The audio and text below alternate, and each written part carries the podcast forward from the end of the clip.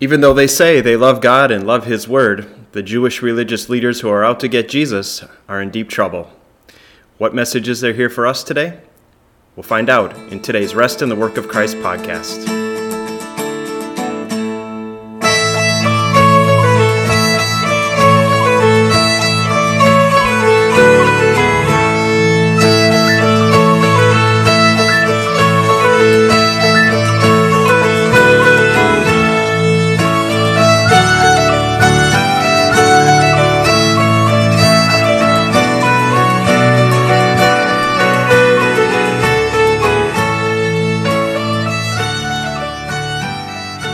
A happy Tuesday to you, friends. Hope you are having a wonderful start to your day. And um, it's great to be able to spend a little bit of time in God's Word with you. We're in the Gospel of John, chapter 5, in this Rest in the Work of Christ podcast, as we are finding rest in the completed, satisfactory work of Christ that makes us right with our Heavenly Father now and forever. There's nothing we have to do, it's everything that Christ has already done for us, and we simply rest in these promises. My name is Aaron Bublitz. I serve as pastor at Heritage Lutheran Church in Gilbert, Arizona. Um, and we are in uh, the end of chapter 5. We're looking at verses 31 through 47. Yesterday, we uh, saw the beginning of this long speech of Jesus that he gives to these Jewish leaders. Talk, and yesterday, he talked about his authority. Um, it'd be helpful if you didn't get to listen to that one, go back to and listen to the beginning of his talk first to, to, help set the context for, for the second half here.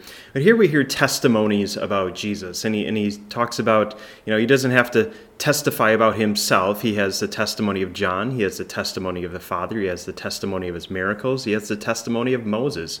Um, and here's a warning to these religious leaders uh, who say they love God, who say they love God's word, but yet um, reject Jesus Christ as the Messiah. So, verses 31 through 47 of chapter 5 says Jesus says, "If I testify about myself, my testimony is not true. There is another who testifies in my favor, and I know that his testimony about me is true.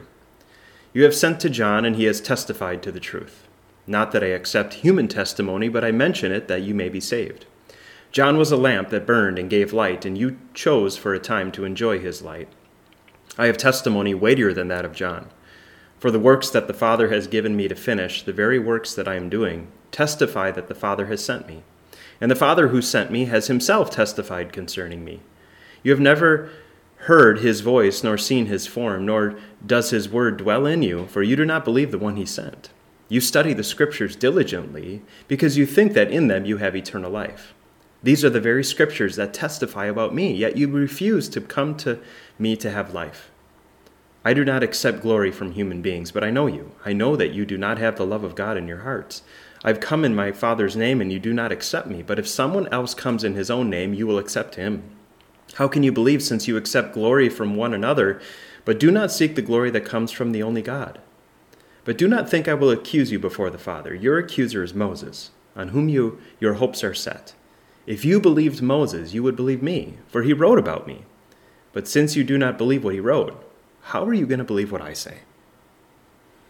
All right, this is a, a pretty, um, very just lay it all out there type of talk uh, that, that Jesus gives to these religious leaders. And, and you can guess that this just fired them up all the more. It made them even more angry. Uh, but first, Jesus talks about the testimony that, you know, of who he says he is, that he is the Messiah. He is that promised Savior who would come. You have John's testimony, John the Baptist, who said, Look, the Lamb of God who takes away the sin of the world. You enjoyed his light for a time. And it seems like either John at this point is in prison or maybe he's already been beheaded um, by Herod. Um, but it seems like John's ministry is not going on. Jesus is talking here in the present or the past tense about him. Um, his his light burned for a while. You enjoyed his light for a time, and, and what did he preach? He preached that I was coming. He pointed to me on, a number of occasions that I was the Lamb of God who comes to take away the sin of the world. But he says I've even got more testimony than that.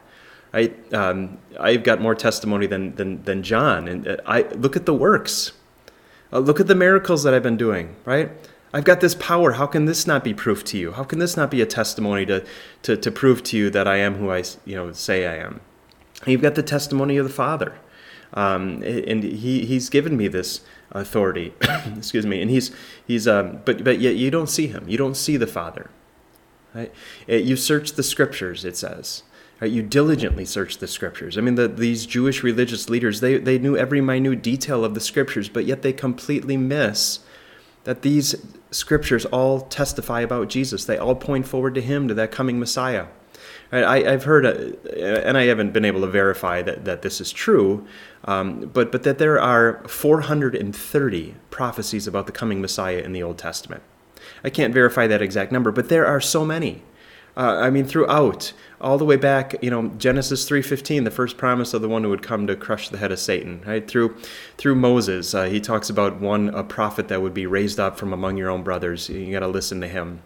Uh, uh, through you know Abraham, the, the promise that there would be um, you know all nations would be blessed. There would be one who would come from his his family line. Um, you know throughout I you know the, the Psalms and throughout the prophets, Isaiah has so many.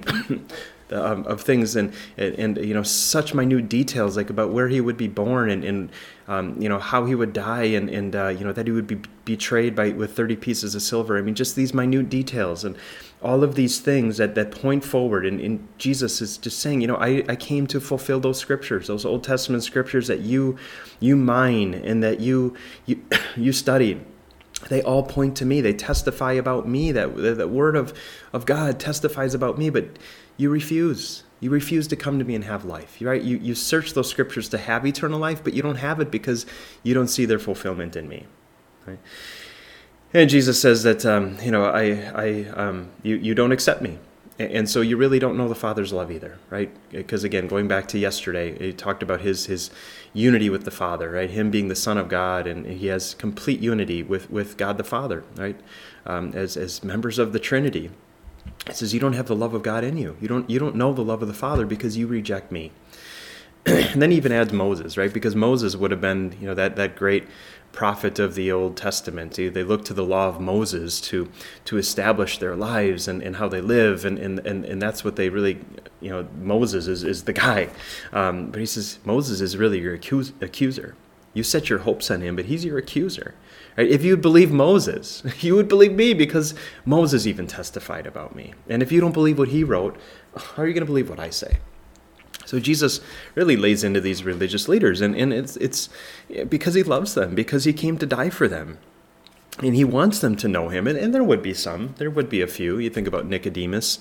Um, you know, we don't really know for sure if Nicodemus, um, you know, what how he turned out, but man, he wanted to know more, right? When he was a religious leader, um, he reached some, but but for the most part, right, it, it was it was um, hardening them in their in their rejection of him because Jesus did have to come to die. He, he needed enemies who would put him to death.